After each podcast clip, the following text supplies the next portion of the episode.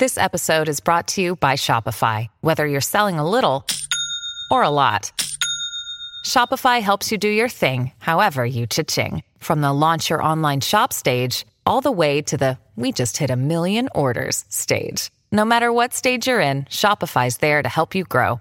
Sign up for a $1 per month trial period at shopify.com slash special offer, all lowercase. That's shopify.com slash special offer.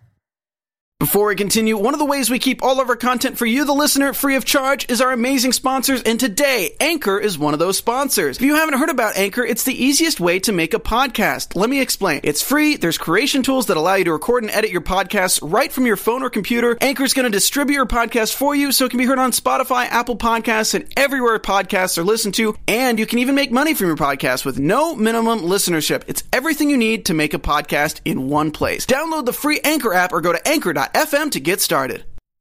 You're listening to the AfterBuzz TV Network, now the largest new media platform on the web, and your number one source for after-show entertainment. Very good, King Johnson.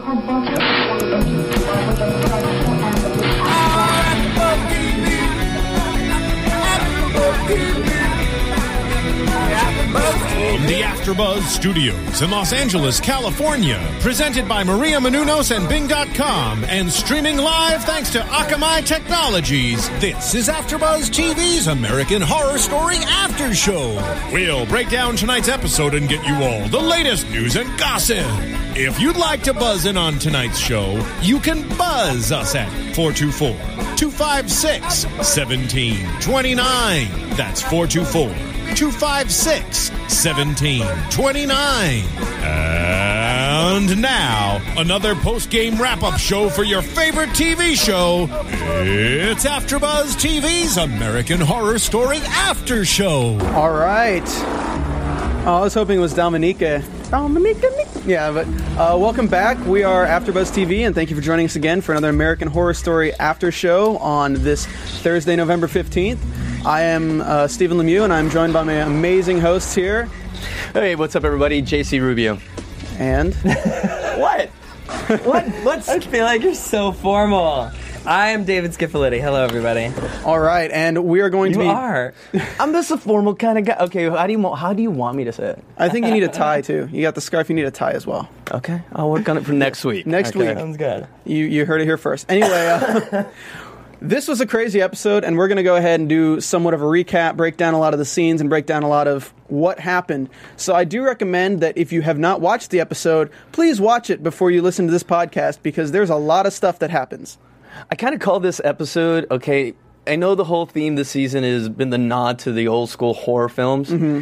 This felt to me a little science fiction because it feels like Empire Strikes Back to me. Empires. The reason I'm saying is because all the All right. no no no no I, I went It's a si- very weird. Okay. Hear me out. Okay. The reason being is all the, it seems like everyone that's supposedly the bad Uh-huh. is winning. Like there's no hope for our heroes, for our pr- uh, for our protagonists. Just I like mean, in it just depends on who you're looking at as who the hero is. I know you're going with there's no good nor bad, but thinking about it is. I know Right. which oh and oh we've got oh Jackie is on the line. All right. Well, we have Jackie Borowski, our uh, other co-host, who Jackie! is no longer with us, but she is here on the phone. Go ahead and say hello, Jackie. where'd she go? Hello, Jackie. Jackie, why did you hang up? Call she- back, there's Jackie. nobody- Down the line. Is she at Bri- is she at Briarcliff? I, li- What's going on? She hung up. She'll call back. Jackie, call back and stay on the line. I hope she's. All right. Well, we're used to being hung up here at the. No, I'm just kidding. Uh, but yeah, so this episode was pretty crazy, as you guys have just watched it and seen. I had to watch it twice because I really needed to look back at a lot of the stuff that happened in it. And opening up, this first scene that we have is uh, Sister Jude takes. Uh, Mother Superior's advice and goes and talks to this man, uh, Sam Goodman, and it's a very well shot scene. I must say, I really liked it, and I couldn't place my finger on it. Why that scene was so interesting me to me, using the cameras and everything. I mean, using the mirrors, and watching it again. It's all done in one take. That whole first scene between uh, Between Sam Good, Sam and uh, Sam Goodman Sister and Sister Jude, Yeah. is all one take. You know, I didn't even I didn't even pay attention. Maybe it was because of the pacing, because it, was just a slow scene to evolve. Just the introduction of Sam, who's played brilliant, brilliantly by Mark Margolis, who we've seen on Breaking Bad. who I believe he was nominated for an Emmy. I don't know if he actually won one. He's For- great. He's fantastic, and I'm I'm excited to see him for the rest of the series. I know he's going to stay here. I, I he is like a scene stealer. I mean, scene stealer. There You go. said it correctly. Did I? Yeah. Steen, no, you said Did you? Dean Sealer. Yeah. Yeah, whatever. English is my second language, so. Me too. Yeah, nice. All right. No, but literally just his introduction and what he's going to bring. Hey, it's Kaley Cuoco for Priceline. Ready to go to your happy place for a happy price? Well, why didn't you say so? Just download the Priceline app right now and save up to 60% on hotels. So, whether it's Cousin Kevin's Kazoo concert in Kansas City, go Kevin, or Becky's Bachelorette Bash in Bermuda, you never have to miss a trip ever again. So, download the Priceline app today. Your savings are waiting. Go to your happy place for a happy price. Go to your happy price, Priceline. You know, what is wh- how is he going to fit in? If he randomly shows up at Briarcliff, what would that do? This this episode, I, I'm still digesting it, David. I mean, what did you make out of that first? one? Jackie is back on the line, hopefully. Hello? Is she? Yes. Sorry. Hey. I was confused because I was being thrown right into it. And so you hung up Um, on us instead? Yeah, you just hate us. I love. we love you. Not at all. I love you guys. I was just I couldn't tell if I was on air or just like you couldn't hear me. I'm so sorry. Um, I just have like a really short list of laundry list of things to say. Say um, it. The first is good going, Steven, for guessing who Bloody Face was. That was me. Um, yeah. I don't even remember. okay, Jackie, we got to stop you for one second. While we're watching the episode, Steven's like, a few weeks ago, someone made the call on who Blood- Bloody Face was, and I don't know who it was. Uh, yeah, it was Steven. oh well. Okay then. Well, good for you. It was funny because I remember watching it last night, and I was like, I was like, oh my gosh, Steven totally called that one. And then um, I don't know if you guys have already talked about this this time, but David said last week that he thinks that Sister Jude is going to end up being the hero, like the unspoken hero of the asylum, and I actually think that's building up to be true. Agreed. Absolutely. Thank I'm you. with you, Dave. I'm with me too. Yeah, I could, I, could, I could see that happening as long as she doesn't get kicked Also- out. But Jackie, Also, um, I love it, but this is like the worst run asylum in the history of asylums because um, Shelley goes missing, and that Mexican woman went missing, and Mexican really woman. looks Oh yeah. They're Oh just- yeah. Nobody looks for them. They're just like, okay, you know. Well, they did say- and then if they crawl out in a pile of school children, it doesn't matter. They did say that they were looking for Shelley, but they just couldn't find Oh, her. they They did? sort of just like give up. Well, they assumed that uh, they assumed Shelley escaped, like Kit and Lana and all Right. that. They assumed that she got out, which I think is kind of stupid. what about way. Spivey? What about Pepper? Where are they? Well, Pepper's still in the bathroom. Okay. I love Pepper has been in the bathroom for two episodes now. hey, Jackie, quick Maybe question. she got locked in. Quick question. You know when we were first talking about you, you brought up the info that all the good characters were going to be bad and vice versa. Wasn't um, Zachary Quinto supposed to be the good guy? Because he was kind of I a thought- baddie last season. I thought he was. I mean, I I just assumed that um, they were giving them opposite roles from last season because of things I had read. Mhm. But I think that they might have done that on purpose so that we thought he was the great guy, and then when he turns around and is bloody face, we're all like, oh my gosh, because I didn't. I mean, aside from Steven, I didn't see that coming. Yeah, I didn't. I, I actually did. I didn't see it at all. I, I was. I firmly believe what Ryan Murphy said that all the good was, you know, all the bad guys were going to be good. So, t- I literally found out as she was looking at the as Lana was looking at the lamp, and there was areolas on the lamp. And Mm-hmm. Yeah, I'm I saw- I was like, ew. I couldn't figure out if those were nipples or if they were moles, and I was like, "What is that?" And it really bothered me in that scene. I guess we can talk about it later, but that they we were in the room and there was one lamp on and the other one wasn't, and I was like, "Why are there two lamps and one of them is on and one of them is not?" Mood lighting. Mood lighting, Dave. Mood lighting. Yeah, he's a ladies' man. He's obviously a ladies' man. Oh, clearly, He has- clearly, he he, just loves women. He has two women in his basement. I mean, Yeah. not many, not many people can say that. Uh, Jackie, what else did you see on that laundry The list? lamp was a metaphor. I mean, what? I What? thought it was a metaphor. a, a metaphor, the boob lamp, as a metaphor yeah. for what? like a like a tongue in cheek metaphor. Was it a throwback to a Christmas story? Because you know, remember he always had the lamp. He always wanted the Uh, lampshade. I wouldn't say that. I know. I'm just. You, you said Empire Strikes Back earlier, so I'm not counting anything out on you, JC, today. Jackie, what else did you Uh, see? Yeah, you you said you had a laundry list. Yeah, my last item on the laundry list um, was that I loved Franka Potente as Anne Ah, Frank, so and I good. loved her in Run Lola Run. I don't know if um, people have seen that, but they should because it's so good. and she's just such a great actress. And I, the series is, cracks me up because it's so soapy, but you have these like top-notch actors. So I'm like, I just, I'm like, it's like crack. I'm obsessed with it, but I'm like, this is like so bizarre, but I'm obsessed.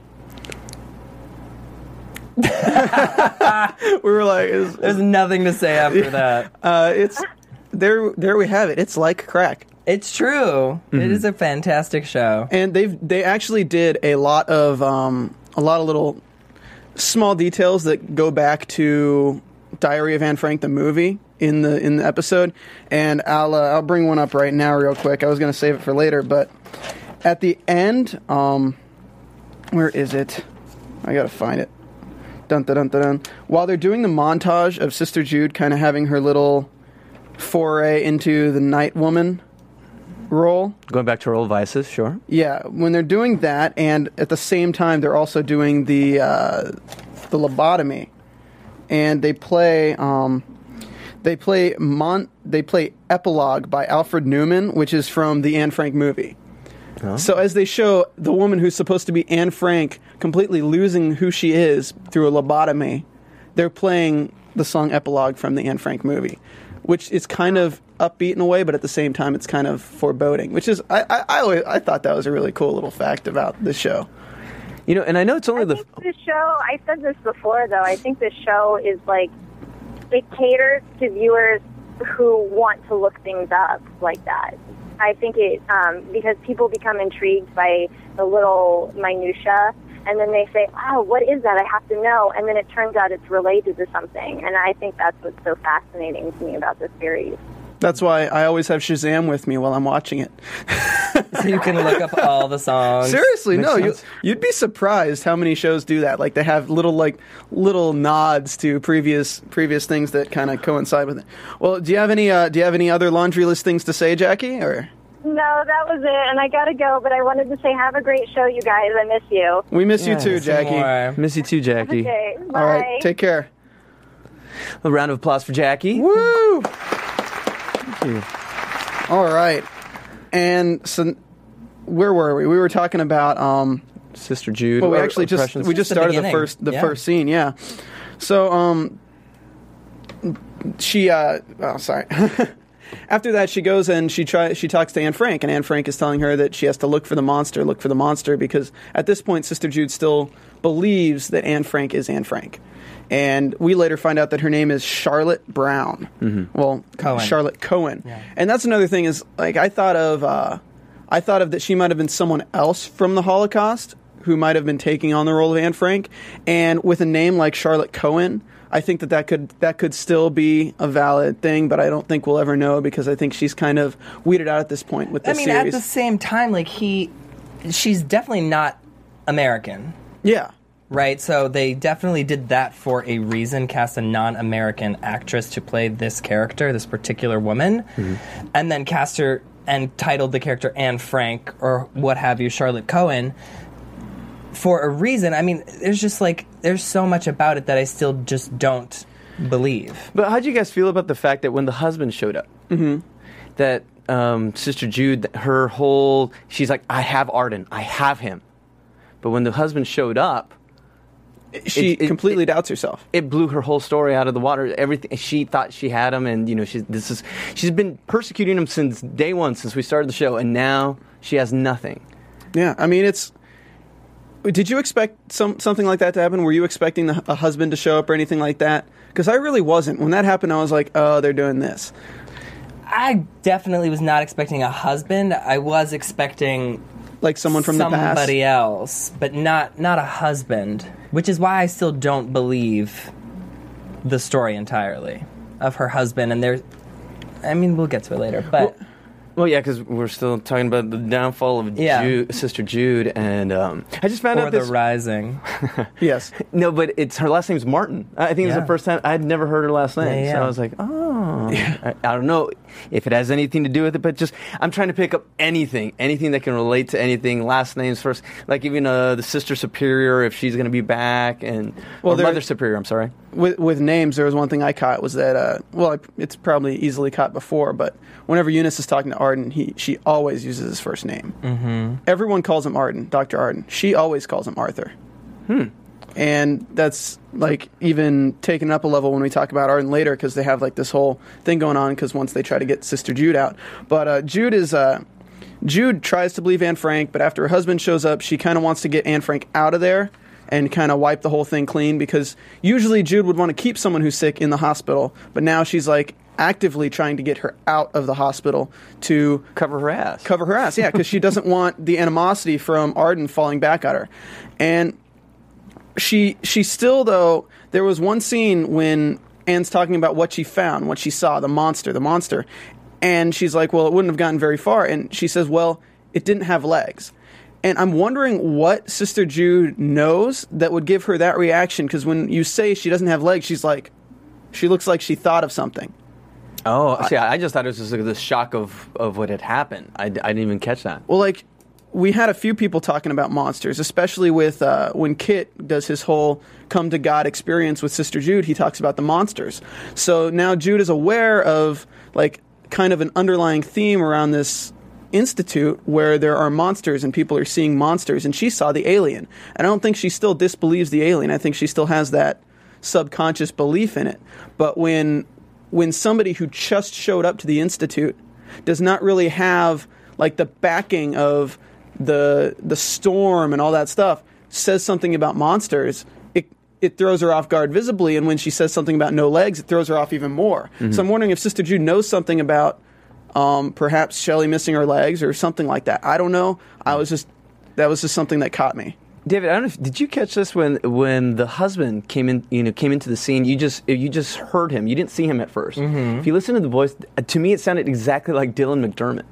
Listen to it. it it's ex- they they sound exactly like. And at, at first, I was like, because you know he's supposed to come is back. coming back, yeah. So I don't know if that was just Ryan Intentional? Yeah, I thought it might have been intentional. I'm overthinking it. I know. You're definitely overthinking it. I think. Trust me, if you watch it, you'll see that they open the scene and it's the husband's voice. It's his, you, you hear the voiceover, but you don't see him. So I'm like, is that you know? I don't know. I'm sorry. I get excited. But then Jude kind of goes on the back the back lot for a while. Like we don't t- we don't hear about her for a few minutes because we go into a few other things. But when she comes back, it has her on the phone with uh, Sam Goodman, the man from the beginning, and she's telling him that she gave him wrong information.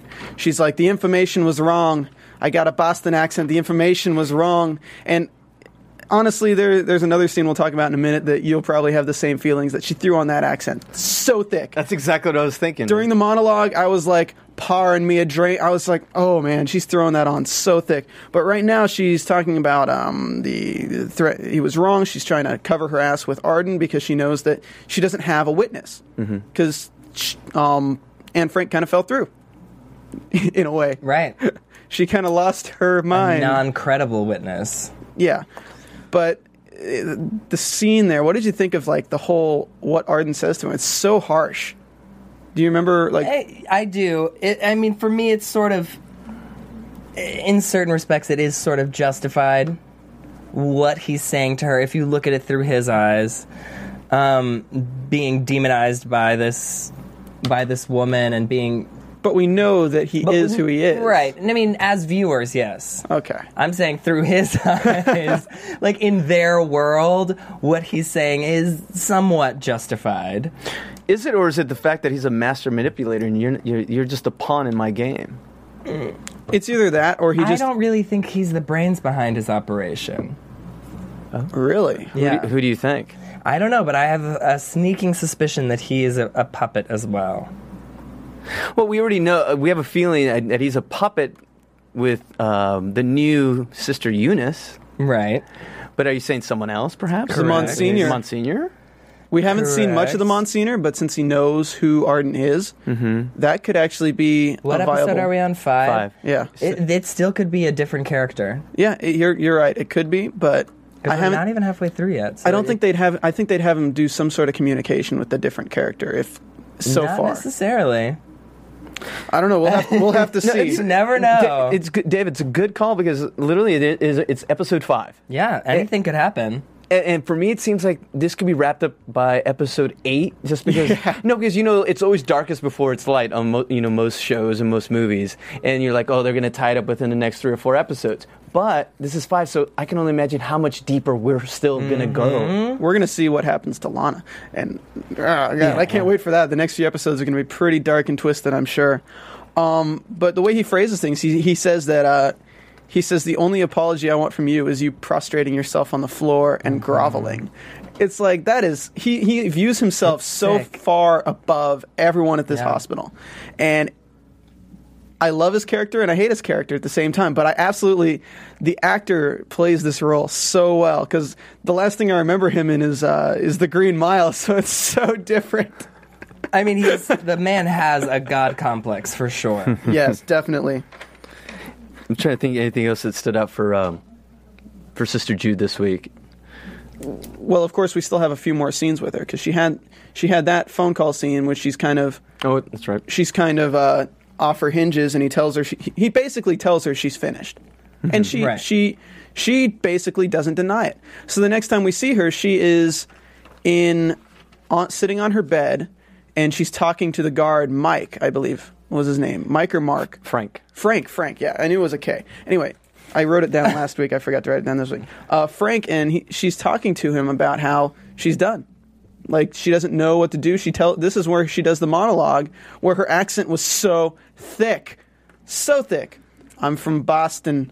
You know, I work at the hospital. It's. I mean, it was. It was a little too much for me. What did you think? I think, it, as far as the accent goes, I think it was more having to do with her trying to stay emotionally invested in it and keep the accent at the Yeah. same time, which could be a little bit difficult for an actor in a technical respect. What is the meaning of that monologue about the squirrel? What is you know? 'cause I've read some stuff online about it, and and going to Jackie's point of ja- of um, Sister Jude being the ultimate hero in all of this, and the fact is that the squirrel died. You know that she ran over the tw- the little twelve year old girl, and and it was it was one of the blogs I read, and it seemed to me that aliens can take this is far fetched. aliens can take any type of shape or form.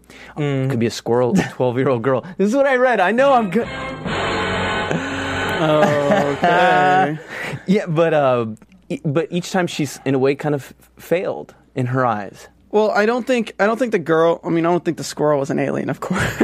I, just, I thought it was funny. I read it on the blog and I was like, "That's far fetched," but you never. Uh, yeah, but no. grain The, of salt. what I got from the monologue was I got from how old The world was an alien.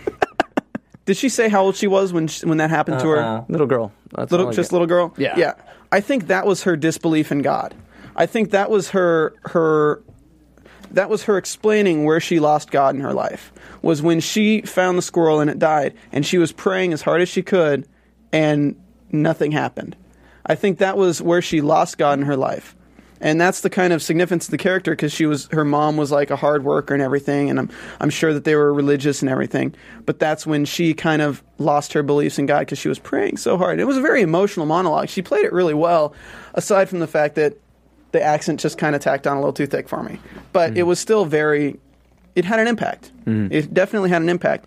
And at the end of the scene we have uh, we have frank and she's she says my goose is cooked and I love that they actually use that because Thanksgiving is times next things. week. Uh, well, I, I don't know if some people have goose for Thanksgiving. I've had goose for Thanksgiving. Anyway, whatever. It's a bird. It's a bird. Yeah, you can just eat a bird. Um, but he says something pretty interesting. Like that kind of makes me think that there's something between him and her that he kind of likes her. Did you think that at all? because he called it. Because he said I kind of called it. I called didn't it. think that you were going to last long because you're a woman.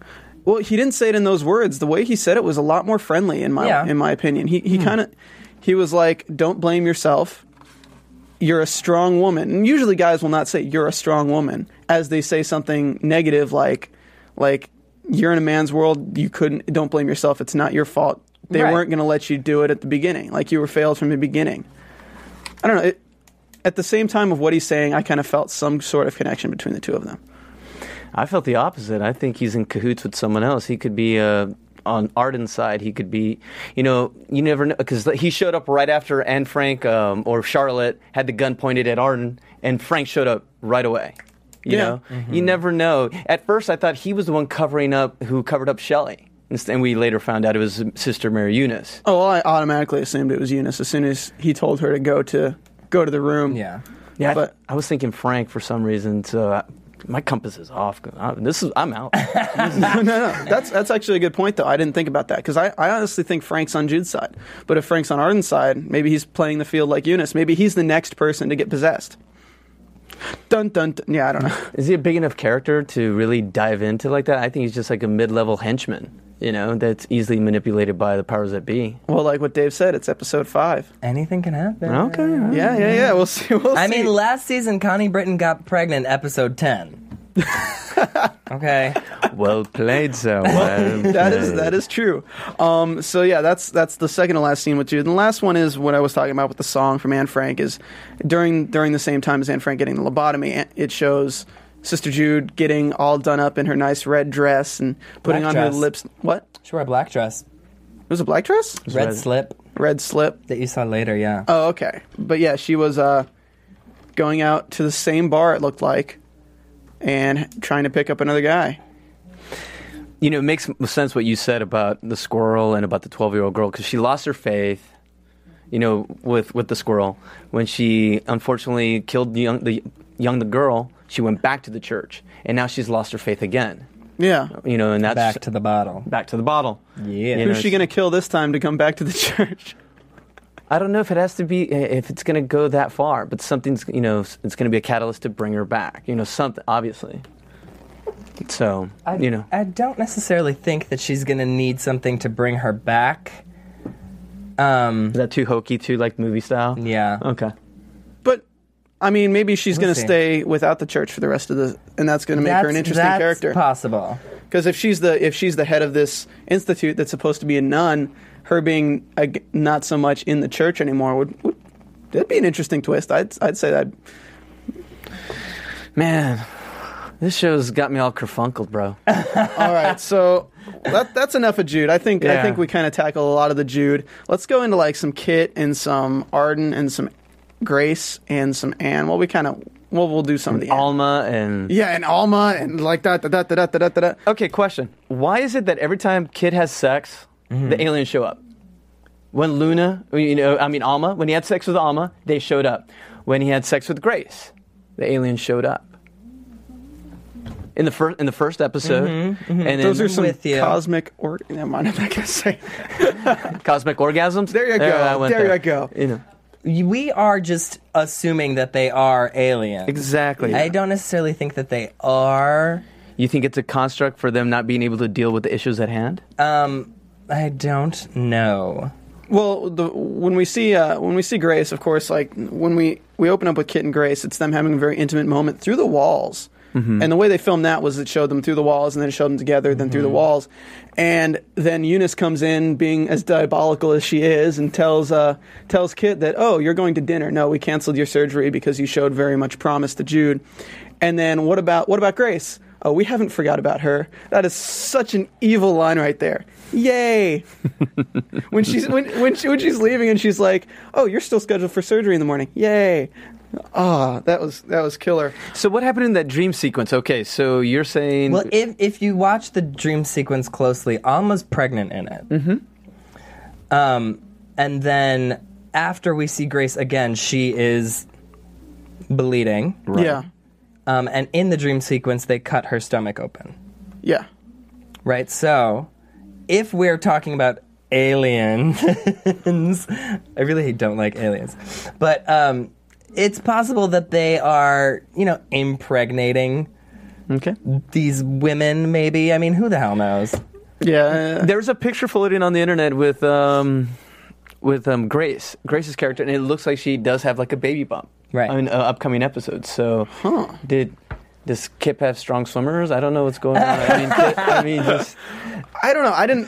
He's I just thought it was impregnating everybody. Well, the last we see Grace is she's being abducted by the aliens, kind Right. of, or hallucinating, whatever it is. Mm-hmm. And then after that, we see Kit find her, and she's like, she she obviously had the sterilization surgery, but she's like bleeding, like a lot, Right. like Like miscarriage bleeding. like mi- yeah, like miscarriage bleeding, and she wouldn't be bleeding if they did the surgery in Arden's lab. But what happened to the surgery then?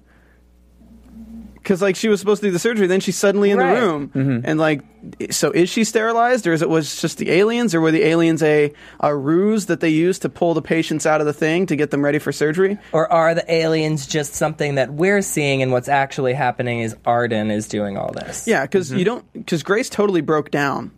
I mean, there is a also when we see the aliens. There's another there's another common clue is when Kit sees the aliens in the beginning, he's freaking out because people are outside the room, and then he starts seeing the aliens.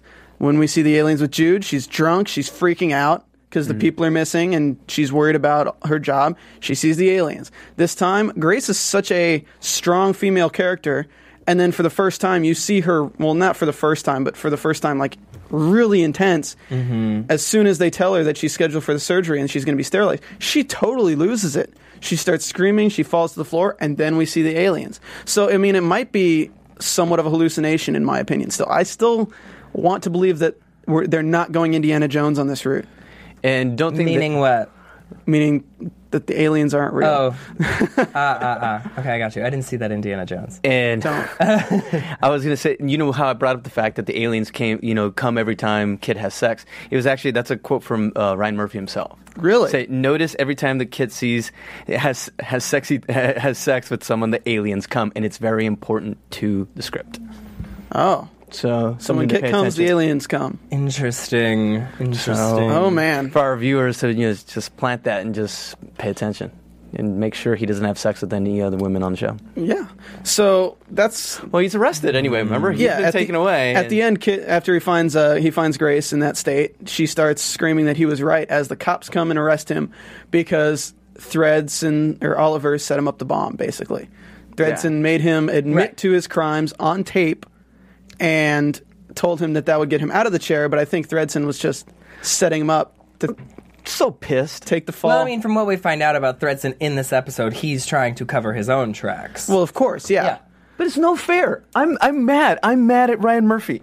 I love the show I, because this whole time I thought Zachary Quinto's character Oliver it was supposed to be good. The whole time, I'm I'm, I'm the last guy into the party. Honestly, you like you you called it a few weeks ago. You called it even before the show started, David. That Oliver Thredson was going to be the bad guy, or he was going to be the you know bloody face. I literally did not pick up on it. I mean, it was I'm so I'm it's something mad. that I think that Ryan Murphy saying what he said before the show started. Um, I have something for news and gossip. He's known since before the show started that that, and Quinto also knew that since before they started filming that he was going to be bloody, Bloody face. face. Yeah. Oh man. I'm mad, but yet th- it's the only way he, only way he could have gotten away with it with Right. just that small little line. And I hate him, but I love him at the same time. See? Yeah, I- I love him, exactly. man. yeah. I mean, he's a, he's a very smart smart man. you know, and of course we should have known with. You know who gets top billing on the show, right? It's Zachary Quinto. Yeah, I'm his, sure. His After- first name is uh, no in the credits Yeah. when the show starts. It's his Oh. name. So you know, because at first he's just like I thought, yeah, he's the you know he's the psychiatrist, whatnot, you know, and he's going to be in and out. Sure, he'll be an integral part of the story, but now he's the he's bloody face. Mm-hmm. Well, How he much- is he is one of the probably highest paid actors on the show as well because he's, I mean he's he's he's a list actor now. He started with Heroes and then he moved into other things and now he's Star Trek, Star Trek Two. I mean he's he's up there now. And what's unique about his performances is that his stillness. Mm-hmm. You know, when he's in the room with Lana, and he's just so still, and you're just waiting for every single word that's going to come out of his mouth. Like, what's next? You know, I, I finally got clued in. Oh, he's bloody. Oh my God, he's something. He's the best. I, I still didn't know he was bloody face till we put on the damn mask. but literally, his stillness. I, it, it makes him just cold, calculating. I, I, I, I, I love him. He's chewing up scenery every every episode. I love it. Yeah, I mean it, it was it was it was pretty great. Um, there's there's one thing I want to go into Arden with really quick. Then we'll go into anything else we need to. Uh, just like spark notes for Arden. Sure. Okay, Arden gets shot, of course, and then he ends up uh, offering the surgery to the Anne Frank's husband, of course, and then um, there's a scene between him and Eunice where Eunice is on her knees in front of him cleaning his wound on his inner thigh. I mean, I thought that was very intimate in a way. And when they're discussing things, they discuss that Sister Mary Jude's done. They discuss that, and Eunice is on his side, and Eunice says, uh, uh, "What is it?" She's like, "I just want to be your right hand man." And so when he's in the top, she's going to be his right man man. And he tells her that he trusts her more than anyone else at this place. And that was really interesting because wasn't she dumping food for the creatures before she was even possessed? Mm-hmm. So she's kind of she's kind of a chaotic, evil character before even being possessed. Now it's just off the hinges. I wouldn't say that It- it- because she was just doing what she was told. You know, at first she remember Sister Jude would, uh, But with would no remorse. Yeah. she was uh, scared into it. Think of it. She was Mm-hmm. a young, naive little, and, and that's why Sister Jude would even address her in the, in the first episode when she was going to whip her, and she, you know, was trying to teach her to develop a backbone. Mm-hmm. But now that she's been possessed, I think the, the thing is that she's setting up Arden for the biggest fall of them all. That's why Shelley was released. That's why Shelley was found in the school. That's why they're, she's moving up. She, he's completely vulnerable to her. So now that he's o- he's open, that's when But She's gonna you strike. think that Eunice? I mean, after we find Shelley in the school, do you think? Because I do think that Eunice is setting Arden up now to fall. Absolutely, no, that, absolutely. That's what he said, That's, yeah. that's what I'm Okay. saying. I think she wants to set him up in a place where the whole world sees, in a way, so he can pay for his previous crimes. Okay. 'Cause- yeah, because she's possessed. She knows everything. She I already don't knew think she Nazi. cares about that. I think she just cares about taking over. yeah, that You think so? I no, because the devil, the devil can do that. But her main mo for me is is she's turning everyone against each other. Yeah. having everyone crumble. Having Right. that's that's that's where she finds her menace. It's almost I wouldn't call her the devil, almost like Loki, the yeah, god of I've, mischief. I've said Loki like every episode. Have I'm you like, really? yes, Okay. Loki. She is definitely she is definitely a mischievous character. Mm-hmm. Um, is there anything about Arden that you want to go into at all? Uh, I'm trying to think that we covered Because I mean, he really only had that those two scenes. The one with Jude, and he had that one with. Uh, The fact that uh, the picture at the end where um, Yes. Charlotte and she saw him, you know, as Hitler's right hand man. that was such like a, a such a '50s throwback there with the. Uh, with the perfect 50s wife where she just does everything. It's like, oh, don't do that, dear. I'll make it for you. And the lobotomized, when we have the woman of the strong, I like the, the, the contradiction of we have Jude, who's like the strong woman trying to break that glass ceiling. And then we have Anne Frank, who gets her lobotomy. And she becomes the picturesque woman of the 60s and 50s. She, mm-hmm. she is the woman that they show in the commercials and things like that, who don't even know about the glass ceiling Is that why they did the, sc- the like the yeah, screen it, like that? it was just like the way they did the music and everything. It was just like an old sitcom show, showing the wife who loves her husband making the drinks. Don't do like the Brady Bunch to a point. Why did he ask her if she was happy? And did you notice when he asked her, she had like a slight little A pause? smirk. Yeah. Also. She is once you're lobotomized, you're basically it's it's like a weird. You're like weirdly a zombie in Right. like some aspect. You're just kind of slowish to a point, and you're weirdly a zombie. Like ah. So wouldn't she just respond instead of just taking that pause? That there was a pause for a reason. I mean, would you pause if somebody said, "Are you happy?" Yeah. Well, if she's a zombie, yeah. I don't know. I mean, do you, I don't know if we'll see her again. Okay. I, I, I don't I would. think we are, but it, it What, what, what's that mm, about? because the- context. the the way that she is portrayed as after being lobotomized, I don't think is realistic. So is that is that the husband's idealized view, or you know, because it's remember he always said we see what we want to see in the Right. series. So is I well, don't know. With the smirk after she tried to smother the baby, I mean, that's what kind of leads you on. Because after she tried to smother the baby, and then you see her kind of smirking, it's kind of evil in a way. You're suspicious of her. Um, let's go into last scene real quick because I do want to bring up that picture before we finish the show. and oh break- yeah, we should the- te- we should tease that it has basically all the answers and we've So had far, them in, yeah. in front of us the whole time. Yeah, from October 17th, before the show aired, we have this picture that has a lot of stuff we found on Uh, a, a Tumblr, uh, uh, I, I can pull it up on my computer, but we'll, we'll, we'll check it out in yeah. a minute. But bring up that last scene. So the last scene, that's the, or not the last scene, the previous to last scene with Oliver and Lana. This was a great. I had so many people texting me talking about, "Oh my god, you gotta watch the episode right now!" Oh my god, because of this scene. Um, he finally gets Lana out of the asylum. He finally gets her out. Says six o'clock, meet me at the stairs. Literally just walks right by the guard by lighting a cigarette. Gets her into the car. Uh, gets her home. and that's when things get awkward. Is he's sitting on the couch and she's like she just wants to go home and he's like no you got to stay here because i'm at risk here. And then he gets her a glass of wine. I think the wine was drugged. I honestly think the wine was drugged because he probably didn't want to just send her down that trap door. Mm-hmm. But so then she tries to call while he's getting the wine hangs up the phone. You can't use a phone call i'm at risk.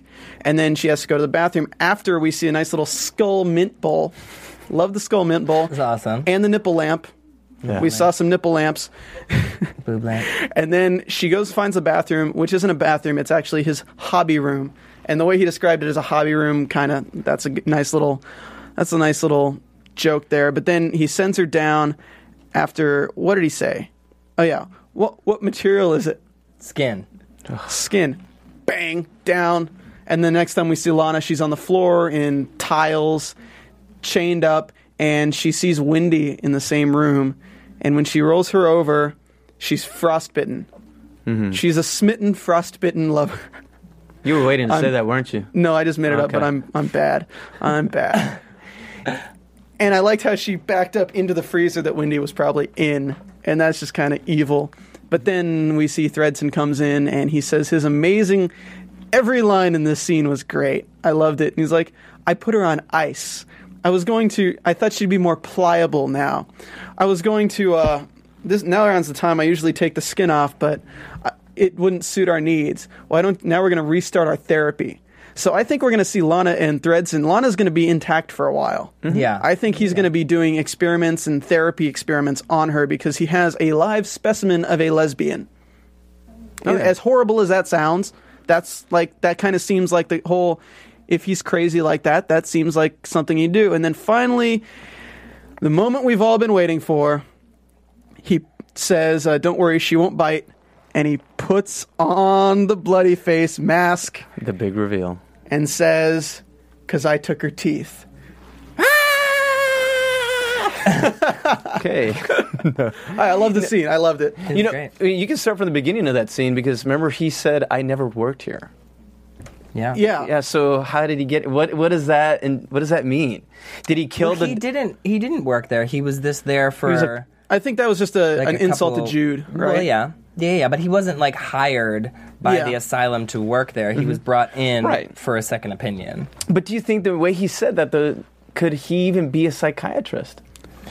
Possibly not. Probably. He probably is, judging by how nice his apartment is. Yeah, is. he has a beautiful, huh? Total, totally nice apartment. Very fancy. Nice lampshades. I really want to Yeah. know where he buys those. Um, You know, here's a, there's a parallel them on actually Etsy. to him. You know how we there's always nods to you know horror films throughout the season, and this Mm-hmm. season is Texas Chainsaw, and this episode is Texas Chainsaw Massacre. There you go. And the reason it's because it's Ed Ed Gein, I believe he's a serial killer who actually used to you know take off the skin off his, his victims and turn it into furniture, into belts, into. And I'm reading it here. If you guys can go to Wikipedia, it's Sexy. Ed Gein, he authorities when they when they caught him, they found four noses, they found nine masks of human human skin, bowls made from human skulls. there you go. So there's wow. there's your connection. He was a, a serial killer from Wisconsin. And that is a ver- big. Uh, that is a big parallel. Then. yeah, Ed Gein. So if you guys want to look it up at home, let us know for sure. You know if you find any more stuff about him. So. Kind of looks like Zach Quinto. Well, we're running out of time. Uh, let's go ahead and throw that picture up, Martin. Oh yeah, No, yeah, guys. doesn't. We we came across this little picture. Um, I found it on Tumblr on quickerthandead.com. So, oh oh, we have it up on screen. Yeah, yeah. Just tell them where they can find it because you you probably won't be able to see this very well. No, he can. He can bring it up to the live feed. Just bring the picture up to the live feed, Martin, and uh, you'll see all these little notes on here, little red linings. And what did you think was the interesting one on this? Jason? All of it actually, because it gave. Okay, this is a promo picture that came out before the series came out on the 17th of October, and it had all the answers for you. And I'm gonna start just with the first one: threats, Thredson shadow. It's bloody face watching Lana and his girlfriend take notes. So if you notice Thredson, and look behind him, it's bloody face. So it's already giving you the clue of who he is, mm-hmm. and you know, overlooking Lana and Wendy. Mm-hmm. And then you just move further, and you, you're looking at. If you look down to the lower left part of the screen, you've got Arden and Sister Eunice. He's, you know, he has her, but she, she he has her hand on her thigh, and she's got and she's got a rope on him because she's got him with a noose. Right. Because I've got you, kind of like what we see going on right now. Yeah. You know, she's going to expose all the secrets. She's got him by I'm going to say the balls. She's got him by the balls. Yeah. You know, literally. But you, you, you look at this picture, and it literally tells you everything that you've seen so far in the season. Personally, I think the most interesting is the one Yeah. all the way at the top that you can't really read, but it says uh, the alien light coming through the window, but also has yet another biblical illusion. What does that mean? I, I, I, don't get it. Well, like usually when you see light, well, like look at the who's talking. I don't know. Maybe it's that when you look at this picture, you see the light s- beaming through the window like the light of God, because Mhm. usually like you associate the beams of light through clouds kind of as very spiritual in a way. So I don't know if they're they're comparing aliens to God in that respect. I mean, they're also, if you look all the way down at the bottom, Chloe Sevigny in the the position of of Christ of sexiness. Mm-hmm. And here the Oh, quote and is, that. and the quote is the the belief that they can beat the crazy out of people with God. Shelley in a Christ-like pose angle also obscures full view of her legs. Oh, yeah. Remember how they were trying to? Remember in the beginning they were trying to cure her for her whoredom. That's right. I said cure. Oh man. But yeah, that's a, that's a really interesting that's a really interesting picture. Yeah, Feel free to pause your YouTube video and look at it for a while. Seriously. Yeah, check it out, guys. And we failed to mention if you guys aren't watching us on, you know, if, on AfterBuzzTV.com, you can also go to iTunes, subscribe, comment, let us know what you think. You know, we do listen, we do answer some of your feedback, so it also, you know, helps us. It keep track of our shows because this is all free content. We have about 40, 45 shows a week, so whatever you do reply, it does help us out because it does keep the lights on. Please, five stars. You We need more when I five that. star ratings, guys. But uh, I think that pretty much wraps up everything. Er, news and gossip. Yeah, David- I was going to say David going to news and gossip. Uh, okay. AfterBuzz TV News. Awesome. Let's see what we got here.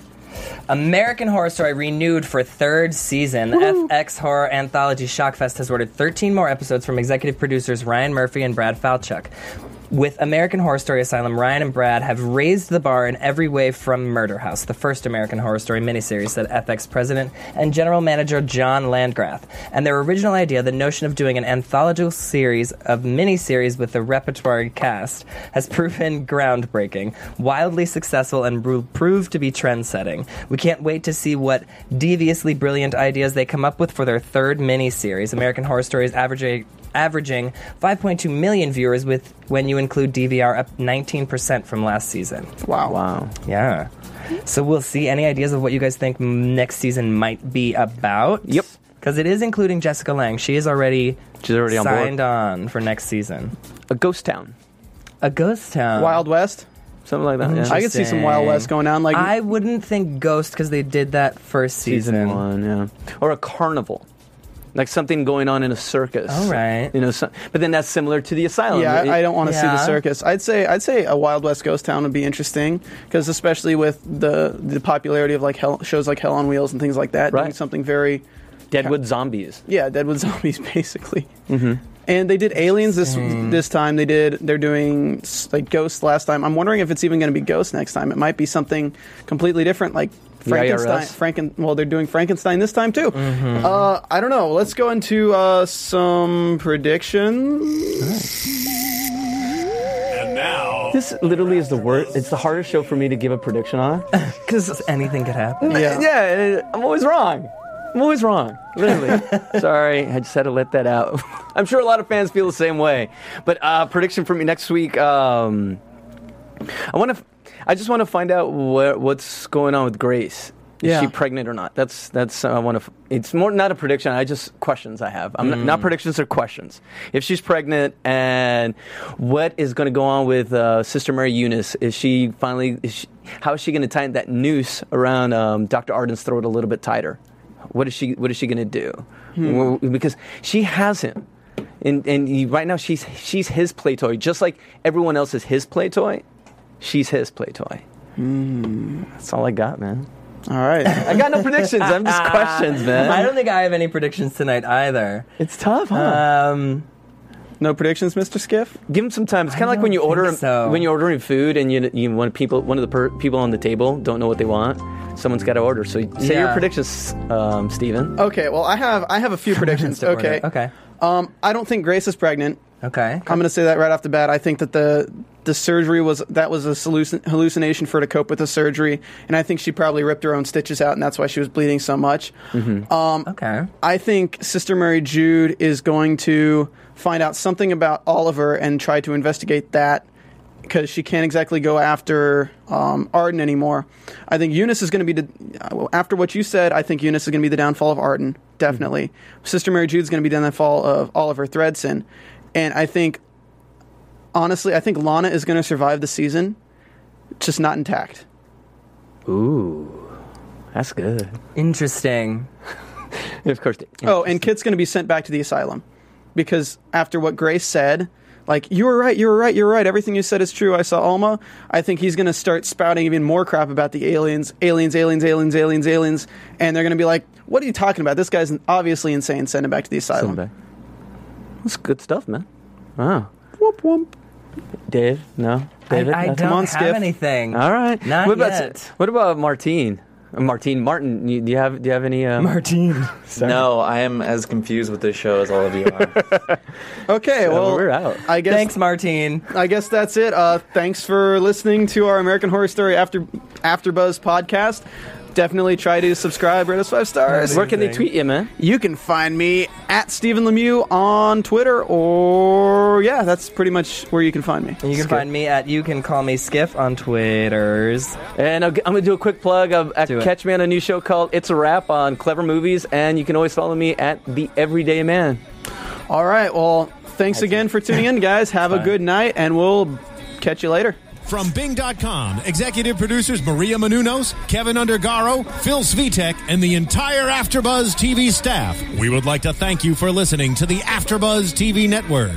To watch or listen to other after shows and post comments or questions, be sure to visit AfterBuzzTV.com. I'm Sir Richard Wentworth, and this has been a presentation of Afterbuzz TV. Buzz you later. The views expressed herein are those of the hosts only and do not necessarily reflect the views of AfterBuzz TV or its owners or principals.